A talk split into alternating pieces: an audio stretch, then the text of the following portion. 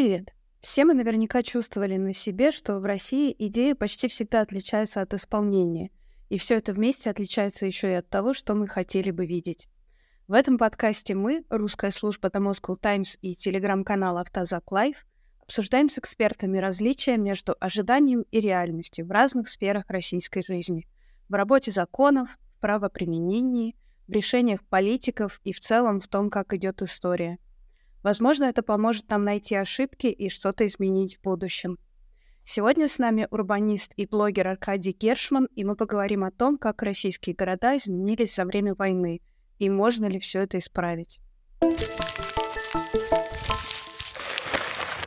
Первый вопрос у нас такой, как вы сами себе и другим, в общем-то, объясняете, почему в России так много проблем с городской средой? И дороги плохие, и маршрутки неудобные по ним ездят, и пандусов нет. Дело тут в коррупции или в том, что все решают чиновники, а не специалисты, или еще в чем-то другом, или какие-то несколько причин, комплекс факторов? Знаете, назовите мне место, где нет проблем, вот, я обязательно туда съезжу, но пока я таких мест не встречал. Потому что в целом урбанистика, точнее направление нового урбанизма и то есть, его последователи, если можно так назвать, они есть и в США, и в Европе, и в Азии, в Китае даже, и в России. То есть везде есть проблемы. Разными путями разные общества к ним пришли, но иногда они, например, сходятся в чем-то одном. То есть 20 век, например, это а, был кардинальный слом из-за войны, из-за появления массового автомобиля, и так или иначе, но разные города там по-разному пришли к тем же проблемам пробок или экологии, например. решают их, на самом деле, тоже по-разному. У нас, если мы будем брать э, чисто Россию, то как, проблем на самом деле очень много, и они иногда уходят корнями там ну, начала 20 века, период э, до революции, революционный, советский, позднесоветский, наш современный, российский. То есть, если мы будем брать проблему, например, э, застройкой исторических центров, э, новых районов, то ну, как бы тут проблема, с одной стороны, в войне, в плановой экономике, в том, что в какой-то момент стало важнее не что вы строите, а как дешево и быстро вы строите. Потом переход на новое время, когда, в принципе, появился институт частной собственности, а многие генпланы и документы городов по сей день вообще ну, как не видят то, что в городе есть предприниматели, бизнес, разные интересанты, что у людей есть свои права на участки под их домами. И поэтому вот он как в 80-м году был сформирован, как он диктовал, что есть государство, и только оно может что-то решать в своем городе. Так вот развитие города ориентируется по сей день на это. Это с одной стороны. Если мы будем брать транспорт, то здесь э, все примерно как в мире, только с задержкой на полвека примерно потому что только после коллапса СССР у нас появился массовый автомобиль, и поэтому во многом мы проходим те же самые ошибки, что и все другие. Если мы будем брать какие-то культурные инициативы, проблему городских сообществ и то, что люди чаще смотрят на город не как э, полноправные владельцы и граждане, а как скорее простые пользователи, то это, опять же, все уходит э, корнями в политическую систему 20 века, нашего времени и так далее. То есть, на самом деле, какого-то одного простого ответа здесь, э, ну, к счастью или к сожалению, не существует, и проблема комплексная. В этом виноват не климат, не менталитет, как многие думают. А, то есть здесь просто множество разных факторов сошлись на том, что вот у нас городами чаще всего неудобно пользоваться.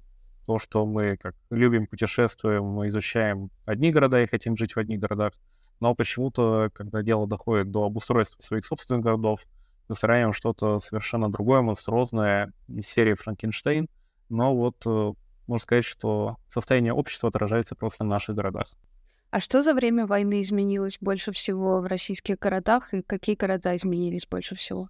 Ну, смотрите, сейчас пока что на российских городах эта война физически не особо отразилась, в отличие от э, Мариуполя или некоторых других городов. Но изменился состав социальный. То есть, на самом деле, у нас и до войны практически ни в одном муниципалитете не знало, сколько людей действительно в них живет, э, что это за люди, какие у них проблемы и так далее. А сегодня, когда уехало очень много людей, то есть непонятно, насколько социальный состав городов вообще потерял, претерпел какие-то изменения. Ну и что самое главное, это же социальный капитал. То есть это, как правило, те люди, которые умели что-то создавать на основе уже современных представлений об экономике. То есть не просто, что уехали рабочие из-за станки вставать некому. На самом деле раньше особо некому было вставать. Но именно те люди, которые формировали сервисную экономику, создавали интеллектуальным трудом что-то новое, они как, ну, по крайней мере, субъективно и объективно, вот я вижу, уехали в первую очередь, потому что имеют возможность закрепиться в других местах, на них, э, ну, как они могут там себя самореализовать. И вот это, на самом деле, с одной стороны, то, что еще как-то можно попытаться исправить, но, с другой стороны, если исправления не будет, то, скорее всего, будет отражаться в следующие десятилетия, потому что сегодня все эти города мира, они конкурируют между собой. И даже в России, по сути, это сохраняется. Не просто так говорили, что Москва — это, можно сказать, последний пункт перед тем, как человек уедет за границу куда-то. И поэтому в Москве старались людей как-то задерживать разными условиями. Это не только зарплаты, но и много всего другого. Там, в плане развлечений, доступа, образования, культурных каких-то проектов. И вот сейчас ну, очевидно, что российские города, если что-то не поменяется, очень хочется верить, что поменяется, но тем не менее, если не поменяется, то это, можно сказать, отставание на десятилетия, мне кажется. Вот продолжение вашей мысли, вы сказали, что уехали активные люди, и по Санкт-Петербургу сейчас видно, что там сносят исторические здания, а протестовать и какие-то инициативы по сохранению этих зданий продвигать уже особо некому, потому что, с одной стороны, на фоне войны это кажется уже не таким важным тем, кто остался, куча людей уехали, а те, кто, кому это, может быть, и кажется важным, они запуганы тем, что любой протест уже подавлен. Будут, может ли это привести к тому, что какие-то памятники безвозвратно будут утеряны? Конечно.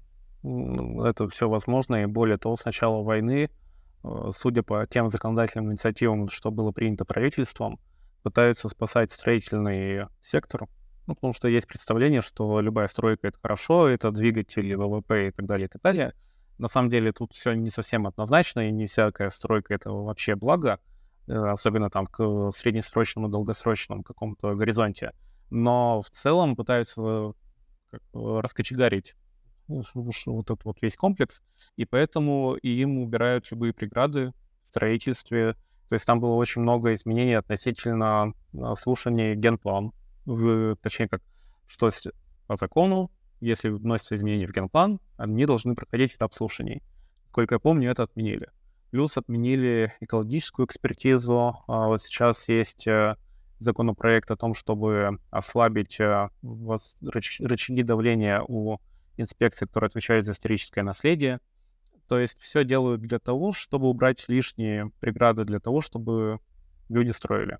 И неважно, что строили, вместо чего строили. То есть это как бы вторично. Важен, важно просто что-то строить.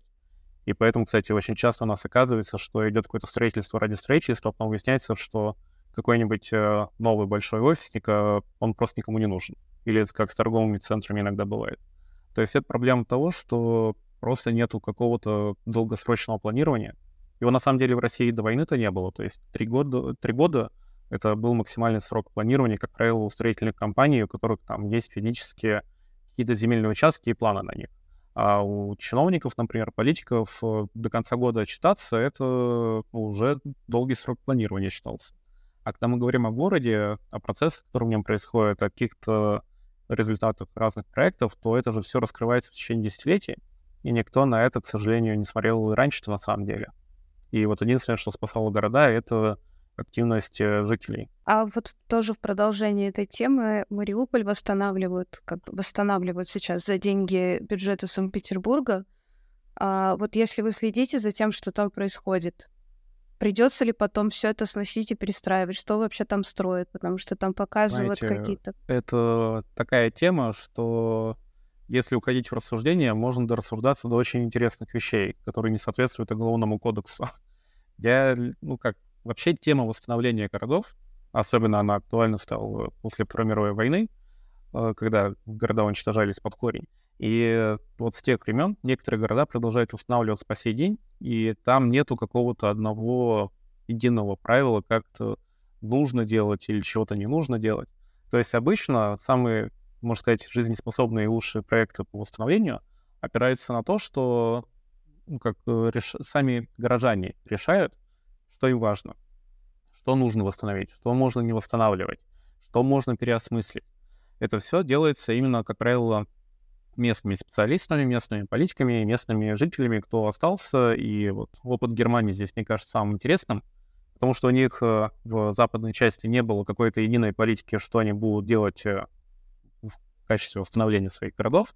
И каждый город шел своим путем, и это, как ни странно, вот смотря назад через плечо, условно, через эти все десятилетия, выяснилось, что это самый жизнеспособный сценарий, потому что каждый город уникален, каждый запрос, э, точнее, люди везде разные, у всех свои э, запросы, и город, по идее, на них должен отвечать. В одном месте люди могут сказать, что нам важна центральная площадь, нужно ее восстановить. В другом месте люди могут сказать, что ну, центральная площадь вроде была, но мы там вообще время не проводили. Можно, пожалуй, что-то в ней изменить, чтобы она была более удобной в повседневном режиме, например. И для этого нужно вовлекать людей, работать с ними и опираться на то, что ценно именно жителям, а не каким-то приглашенным специалистам.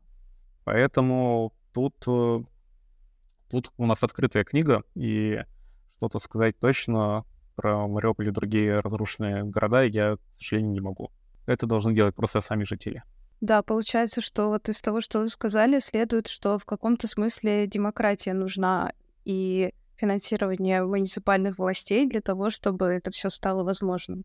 Чтобы не сверху что-то спускалось, а жители имели право голоса, решали, что происходит с Важны городом. политические институты.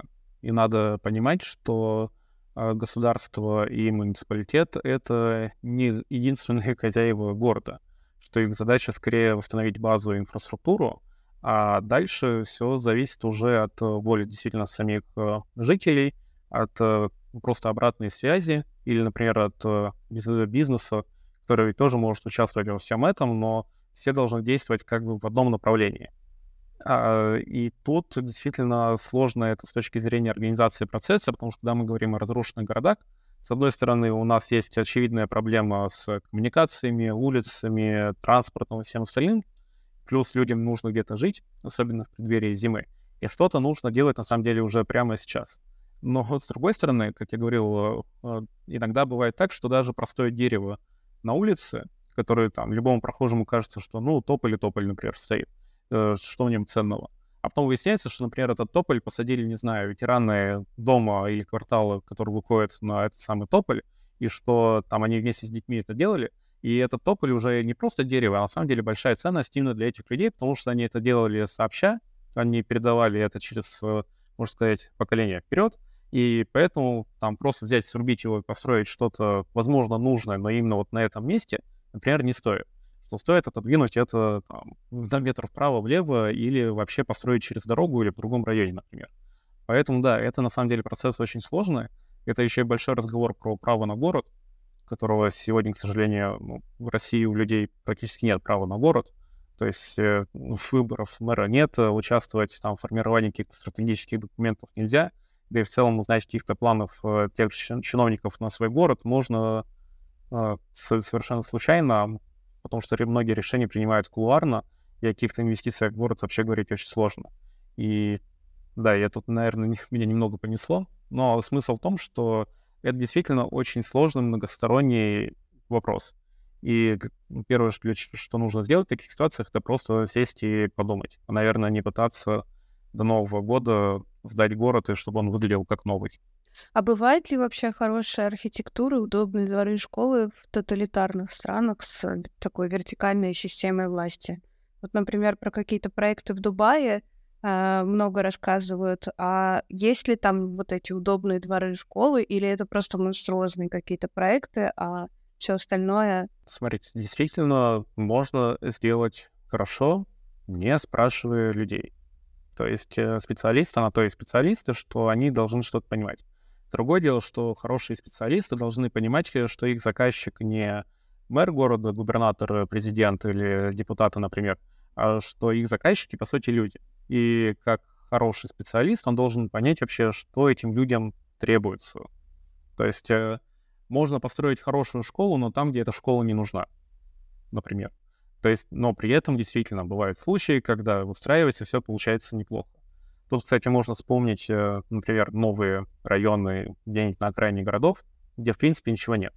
То есть э, там даже непонятно, а кого вовлекать, потому что пока этих э, жителей этого места не существует, и вроде как странно спрашивать людей, потому что перед ними просто поле, а вообще какой-то там фантазии, чтобы представить, как это место может работать, и у обычных горожан может не хватать, например, иногда.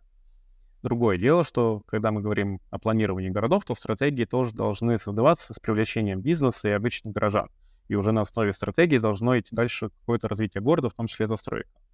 Но если мы будем поднимать именно тему дизайна дворов, домов, э, школы или еще чего-либо, то да, теоретически это можно сделать хорошо без вовлечения людей.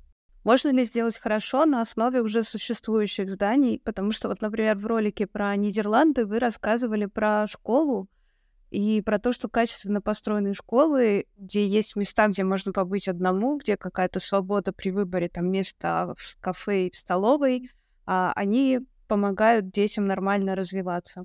А вот в России уже есть вот эти школы-коробки, которые мы все знаем. Вот можно ли их а, как-то модернизировать или нужно все перестраивать заново? Наверное, надо для начала те, кто не знает про этот пример, чуть-чуть подробнее рассказать, потому что в Амстердаме был э, район, построенный после 1950 года, там даже были панельчики знакомые нам хорошо, потому что в целом весь мир тогда подчинялся законам модернизма, и ну, я имею в виду архитектурным законам модернизма, и в целом вся архитектура была плюс-минус похожа. И там была большая проблема, что э, ученик одной из школ после выпуска, спустя какое-то короткое время, убил человека. И там начали расследовать, э, что привело к тому, что этот человек вообще решил на это пойти. То есть не просто взять и наказать, посадить, сказать, что это с человеком что-то не то, а понять, э, что, какие причины привели к тому, что, случи... что это произошло, в принципе. И они выяснили, что там довольно проблемная школа, где учителя ненавидят детей, дети ненавидят учителей из-за одного друг друга, и что ну, как это на самом деле большая проблема, и что из этих э, дверей школ могут выйти такие же люди. И они решили перепридумать немного школу, устроить рядом э, новую, и заодно увлекли в процесс проектирования и учителей, и учеников. И, например, выяснилось, что ученикам не хватало каких-то мест, где они могут просто как бы быть подчинены сами себе, то есть э, просто уединиться, например, что не хватает каких-то путей, что есть проблемы с пересечением, а, точнее, отсутствием пересечения потоков детей разных возрастов, не происходит смешивание, общение межпоколенческое, что учителей нет своего пространства, что они тоже из-за этого бесятся. И в итоге придумали новую школу, где был центральный холл, где вообще все пересекались, э, и младшие, средние и старшие классы. Плюс появились комнатки, где ну, как, ученики просто могут посидеть э, и там книжку почитать или еще что-то сделать. И при том, когда учителям показали проект, сказали, что будут такие комнатки, они там столько всего придумывали, что ученики будут делать. То есть банально не было доверия между учителем и учениками. А потом, когда эту школу запустили, то выяснилось, что действительно многие проблемы удалось э, решить именно дизайном пространства за счет того, что люди смогли нормально коммуницировать и не бесить друг друга. Заодно появилась социальная безопасность, потому что там классы просматриваемые. И в целом ну, как-то удалось это все пофиксить на уровне дизайна. А, это пример, как вот то, что хорошие специалисты как раз вовлекли тех людей, кто будет этим пользоваться, которые, по сути, после открытия школы стали собственниками этой самой школы на моральном уровне. И хороший пример, как мне кажется. Если же говорить про наши города, то, в принципе, хорошая застройка от плохой отличается тем, что хорошая застройка может, что она гибкая, что она может подстраиваться под какие-то новые э, веяния, запросы и трансформироваться не путем сноса, а путем каких-то небольших э, локальных изменений. И вот, э, к сожалению, большая часть наследия, которое сегодня у нас есть, она трансформируется довольно проблематично. То есть, если мы будем смотреть на там, дореволюционную застройку, например, то мы можем видеть, как за прошедшие 100 лет ну, 150 лет, они были и помещением для бизнеса, и арендным жильем, потом стали чисто жильем, при том иногда коммунальным, которое потом было трансформировано там в элитное жилье, например. Некоторые дома были переделаны под офисы. То есть это то, а, тот дом, то те квадратные метры, которые каждый раз отвечают новым требованиям и трансформируются без каких-то больших глобальных изменений. И получается, что у него есть понятная ценность, которая всегда подстраивается под то, что нужно людям. С, соцобъектами немного сложнее, потому что они, как правило, были заточены под одну цель. Никто не подразумевал, что с ними будет что-то а, другое, например. И ну, вообще то, что построено из э, панелей, то, как правило, довольно сло- сложно переделывать, в отличие от кирпичных домов. но тем не менее это возможно. Но опять же, здесь э, скорее важен, можно сказать, творческий подход и понимание проблемы конкретной школы, конкретного места. Ну, то есть самый, мне кажется, банальный пример — это то, что вот многие ругаются на школьников, что они бегают, оставляют полоски на линолеуме. Я думаю, каждый советский, российский школьник через это проходил. И, то есть, меня лично сколько раз ругали уборщицы за то, что я так делаю. А с другой стороны, почему-то никто не пытается понять, что это дети, и что когда единственное место вне класса, где они могут что-то делать, это коридор, по которому ты можешь физически только бегать туда и обратно, что ничего другого вы просто не получите. То есть, э, что, по сути, в таких школах нужно делать какие-то зоны, где дети могут как э, самовыражаться и что-то делать, и при этом не мешая проходу людей или просто не нервируя э, уборщиц, например. Но это все можно сделать с помощью работы, например, с внутренним двором. То есть когда-нибудь, я надеюсь, у нас победят эти глупые антитеррористические нормы, которые были написаны, скорее всего, просто чтобы заработать на безопасности, и которые, на самом деле, в случае чего только ухудшают э, условия эвакуации людей из школы. И в том числе будут открываться какие-то пришкольные там, пространства, в первую очередь дворики. И многое можно решить за счет именно этого. То есть на пустом месте создать какое-то пространство, чтобы хотя бы в теплое время года дети могли выходить на переменах и там что-то делать, например, при этом не покидая как, территорию школы. С другой стороны, тут можно вспомнить про опыт Германии, где очень неплохо с помощью каких-то модульных конструкций иногда вносят э, улучшения в типовые проекты школ, поликлиник или детских садов. То есть как раз за счет этого можно как там, например, увеличить число классов, при том, чтобы там в три смены дети не учились, так и, например, обустроить какие-то площадки, где там дети смогут во время перемен просто и подушками подраться, например, и в настольный футбол поиграть, э, или что-то еще поделать. То есть это все решаемо. И более того, за счет того, что многие проекты были типовыми, то и решения для них могут быть тоже типовыми, и это будет даже чуть проще, чем нежели мы имели в каждом городе, в каждом районе, районе школу по уникальному проекту. Поэтому есть как свои плюсы, так и свои минусы. И, в принципе, все реально сделать, если просто захотеть. А просто уточнить, антитеррористические нормы — это то, что не выпускают детей из зданий в течение дня? Не выпускать, э, плюс заборы в первую очередь. То есть если мы будем брать э, среднестати... среднестатистический советский микрорайон, то там школа предусматривалась не просто как место для школьников. Она в первую очередь была социальным ядром всего района, где люди как раз, по идее, должны встречаться, смешиваться — и более того, это та инфраструктура, которая там э, утром, днем работает, по идее, на школьников, а вечером должна была работать на всех остальных жителей района. Будь то возможность поиграть в футбол на э, футбольном поле именно при школе, или, например, пойти в актовый зал, где могли поставить не только там пьесу сами школьники, но и, например, жители устроить тоже какую-то активность. То есть изначально это было общественное ядро всего района. Но другое дело, что после Беслана начали устанавливать заборы, КПП, охранник, запрещено все выходить, входить. И как мы можем заметить, на количество разного рода происшествий это, ну, на мой, возможно, субъективный взгляд, но тем не менее из новостей мы видим, что там все еще продолжают происходить э, разные нехорошие вещи. И то, что в случае как раз чрезвычайной ситуации этих самых школьников э, очень трудно эвакуировать из таких зданий, где запасные выходы закрыты, а территория обнесена забором с одной калиткой.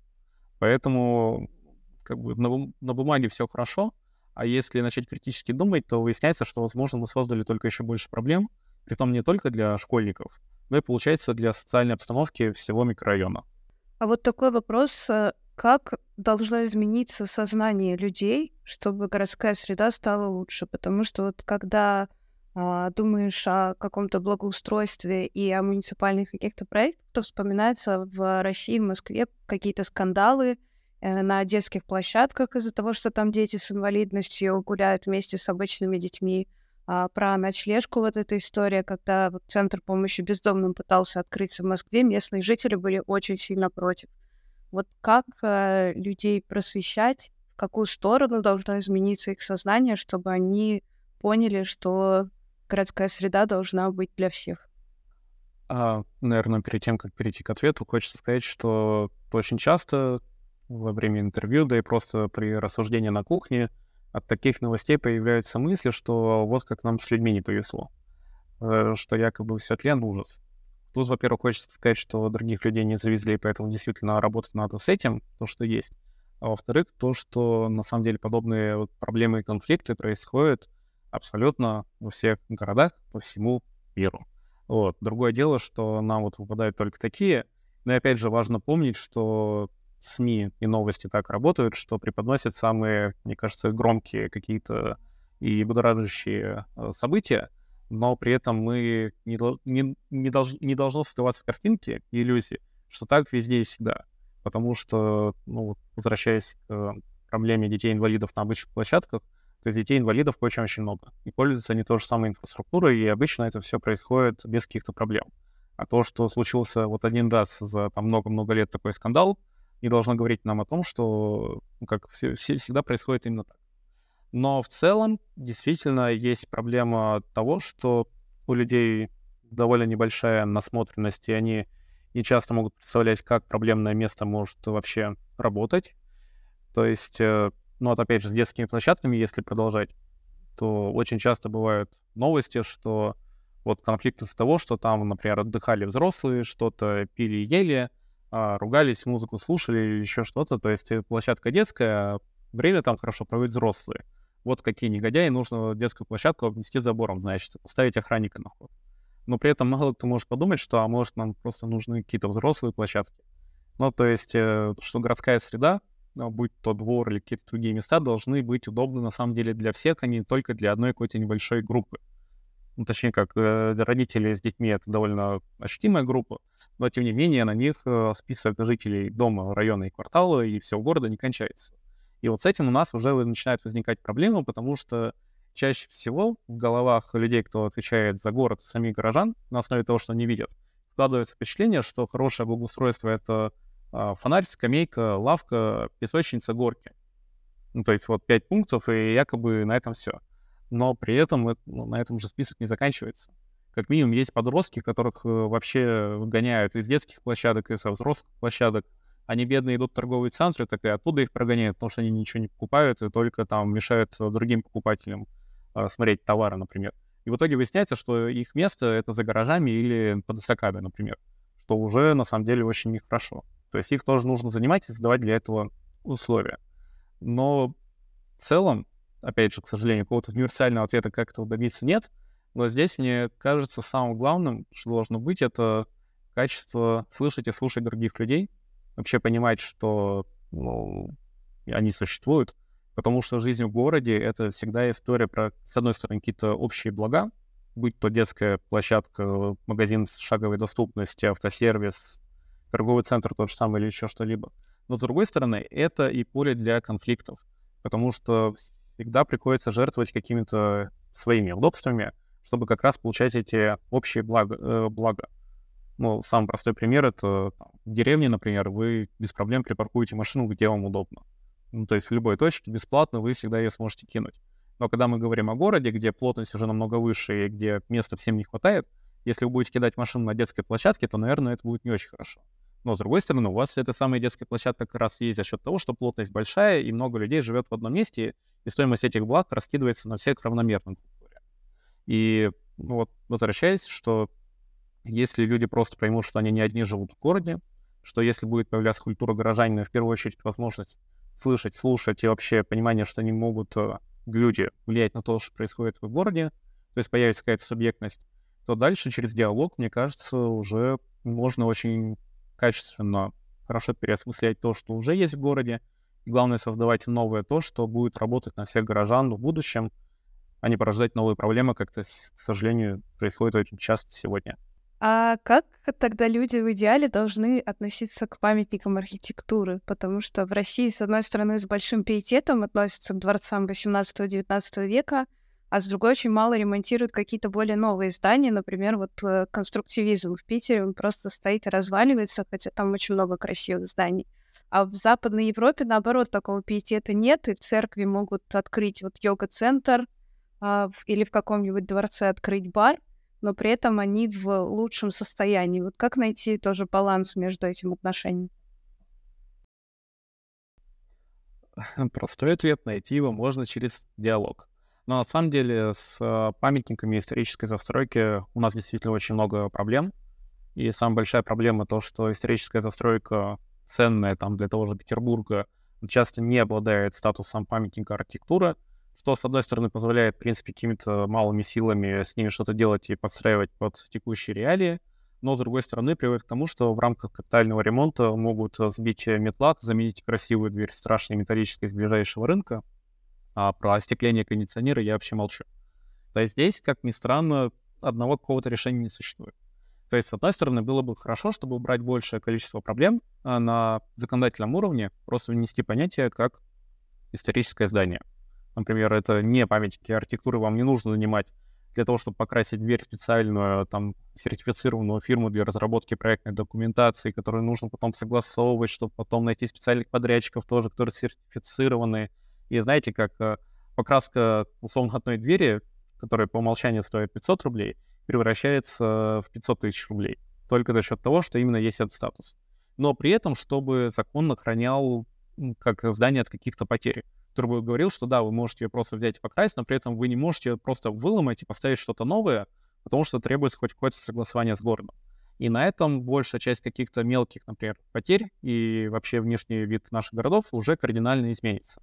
То есть если убрать все прыщи кондиционеров просто хотя бы... То есть, то есть уточню, то есть не хватает какого-то промежуточного формата. Да, верно. С одной стороны, не хватает промежуточного какого-то этапа, ну, точнее как, у нас есть две крайности. Есть новостройка, есть памятник архитектуры. Но на этом наши города не держатся. Есть еще огромный пласт между ними. И важно, чтобы, в принципе, архитектура сохранилась в том виде, в котором ее когда-то задумал автор. А если жителям хочется что-то поменять, то э, они должны все-таки согласовывать свои решения с городом, потому что фасад дома, он выходит на общую улицу, он э, перед глазами всех жителей. И просто так брать и там что-то менять, ну, это вообще это вот очень удобно с точки зрения самоуправства какого-то, но на вид города это работает очень плохо. Если кто-то из слушателей не понимает, что это, посмотрите просто картинки из советского периода, из дореволюционного с видами городов и сравните с тем, что сегодня. И вы увидите, что те же самые здания, даже советские панельные, они выглядят куда аккуратнее и красивее, если просто за ними следить и как э, сдерживать немного бардак. Это с одной стороны. С другой стороны, проблема в том, что сегодня на всероссийском уровне самое главное строить как можно больше, сдавать как можно больше квадратных метров. Есть целый KPI от президента, что каждый год должно быть как можно больше квадратных метров, и поэтому с учетом того, что с 60-х годов прошлого века у нас у руля стоят не архитекторы в городах, а строители, то есть нужно строить как можно больше и как можно дешевле, желательно как можно проще для строителей. И из-за этого в первую очередь занимаются полями вокруг города, они, занимаются, они занимаются самим городом или какими-то проблемными участками. При том, что даже в Петербурге довольно много пустырей, которые можно было бы превратить во что-то интересное просто за счет каких-то интересных девелоперских э, решений, например. И это все приводит к тому, что историческим наследием неинтересно заниматься, что это намного сложнее, намного дольше. И за те же самые деньги можно построить там э, два человека на окраине, и продать быстренько все жилье, купить себе вложение там за год, за два, за три от силы. А если мы начинаем заниматься историческим наследием, то эта история уже лет на 5 на 10 с окупаемостью в 20-30 лет. Ну, в лучшем случае. Ну ладно, не, не в каждом лучшем случае.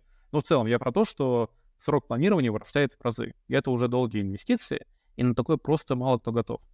То есть, как ни странно, если мы хотим, чтобы наше историческое наследие переосмыслялось, сохранялось, э, передавалось дальше как следующим потомкам, э, следующим поколениям, точнее, горожан, то надо внести какой-то мораторий и понимание того, что, условно, в первую очередь город должен развиваться не за счет полей вокруг себя, а за счет пустоты внутри. И в том числе переосмысляться должны здания, и тогда, если не будет возможности зарабатывать быстрые деньги, строя дома в полях, то, мне кажется, многие обратят внимание на запущенные э, руинированные даже иногда здания внутри города, и они станут привлекательными для инвестиций.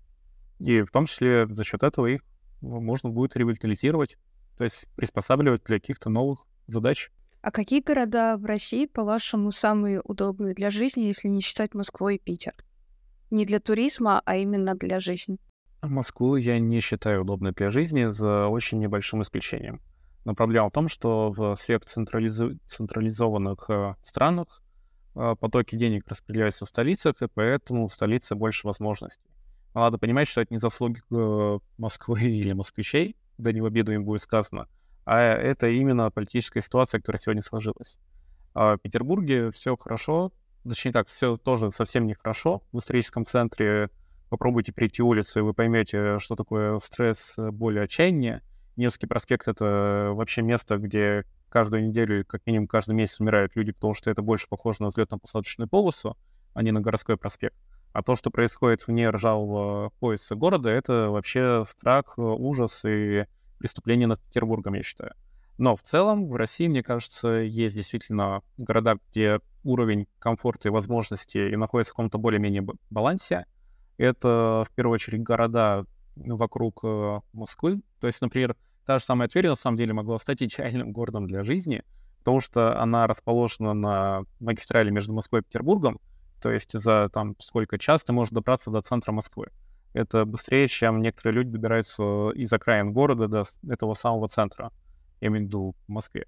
Но при этом uh, уровень жизни самой Твери, ну, то есть uh, про человеческий масштаб, про разнообразие услуг, uh, просто что у тебя в пешей доступности весь центр города, и при этом ты же можешь жить намного дешевле, получая какую-то нормальную зарплату и, например, при необходимости катаясь в Москву.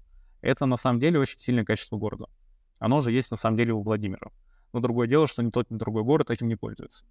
Есть Екатеринбург, который я вообще считаю по многим показателям э, опережающим и Москву, и Петербург соответственно. Потому что там культура горожанина, она, мне кажется, куда сильнее, и главное, что люди там чувствуют, что они могут влиять на то, что происходит в городе. Хотя и все, всеми силами пытаются убедить, что они этого делать не могут. Ну и в целом, если остальные города сравнивать себя с Москвой и Петербургом, то в Екатеринбурге я бы еще сравнивать себя с Лондоном, Парижем, Берлином и другими мировыми столицами. Это тоже, на самом деле, говорит о многом уже. А, в целом, я бы еще, возможно, назвал Красноярск, но там большие проблемы с экологией. Есть э, Суздаль, который, мне кажется, идеальным городом для старости, потому что все есть, и при этом очень разнообразная среда. Есть Калининградская область, тоже довольно насыщенная, где при этом уровень городских благ как раз и а, возможностей, по крайней мере, до войны был очень сильным. И там, на самом деле, а, как, э, эта область, э, в принципе, она входила в топ по даже стоимости недвижимости, по-моему. То есть потому что многие видели в этом ценность на самом деле. И... Э, ну, наверное, еще города три я относительно могу назвать, но в остальных мне как-то, даже как туристу было грустно, а смотря как там живут местные, было еще грустнее.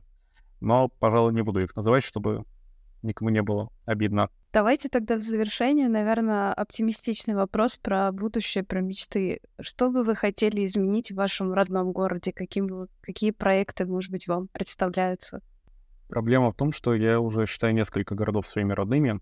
В Красноярске, где я прожил большую часть, родился, и Москву, где я просто большую часть жизни и учился, и потом жил, работал, э, но при этом чаще всего пользовался ей как транспортным хабом, чтобы добираться до других каких-то мест. Поэтому сложно здесь что сказать. Э, мне кажется, вот за последние годы я там много внимания этому уделял, что самое главное в городе — это, во-первых, человеческий потенциал, и, точнее, как социальный капитал, человеческий капитал. То есть насколько люди могут влиять на то, что происходит в городе. Потому что нет города, где вообще не существовало бы никаких проблем. Не нужно делать иллюзии, что там в Европе или в США все хорошо, у нас все плохо проблемы есть абсолютно везде, и поэтому активизм — это очень хорошая штука, которая позволяет решать эти самые проблемы.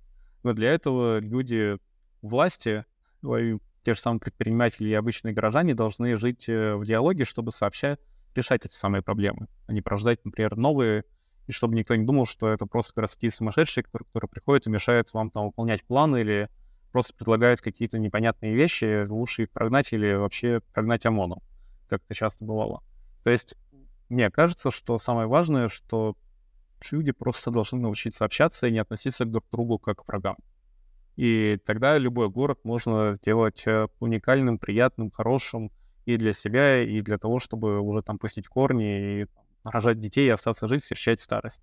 Потому что сейчас в больших городах встречать старость страшно. Потому что они приспособлены для молодых и сильных, а это неправильно. Город должен быть по умолчанию доступен, безопасен, комфортным быть для каждого. Поэтому если наши городских политиков э, начнут ориентироваться на детей и на стариков, на самом деле от этого выиграют и молодые в том числе.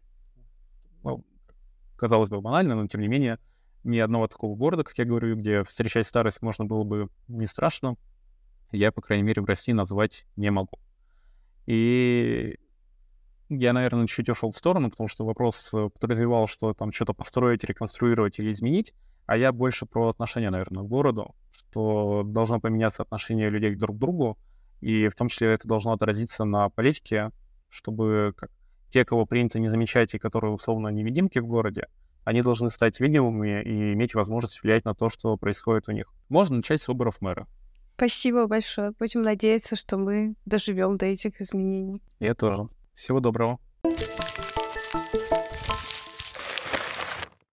Спасибо, что слушали нас. С вами был подкаст «Как так?» русской службы The Moscow Times и канал Автозак Лайв. Подписывайтесь на нас на Ютубе и на всех платформах, где вы слушаете подкасты. Ставьте лайки и до встречи в следующих выпусках.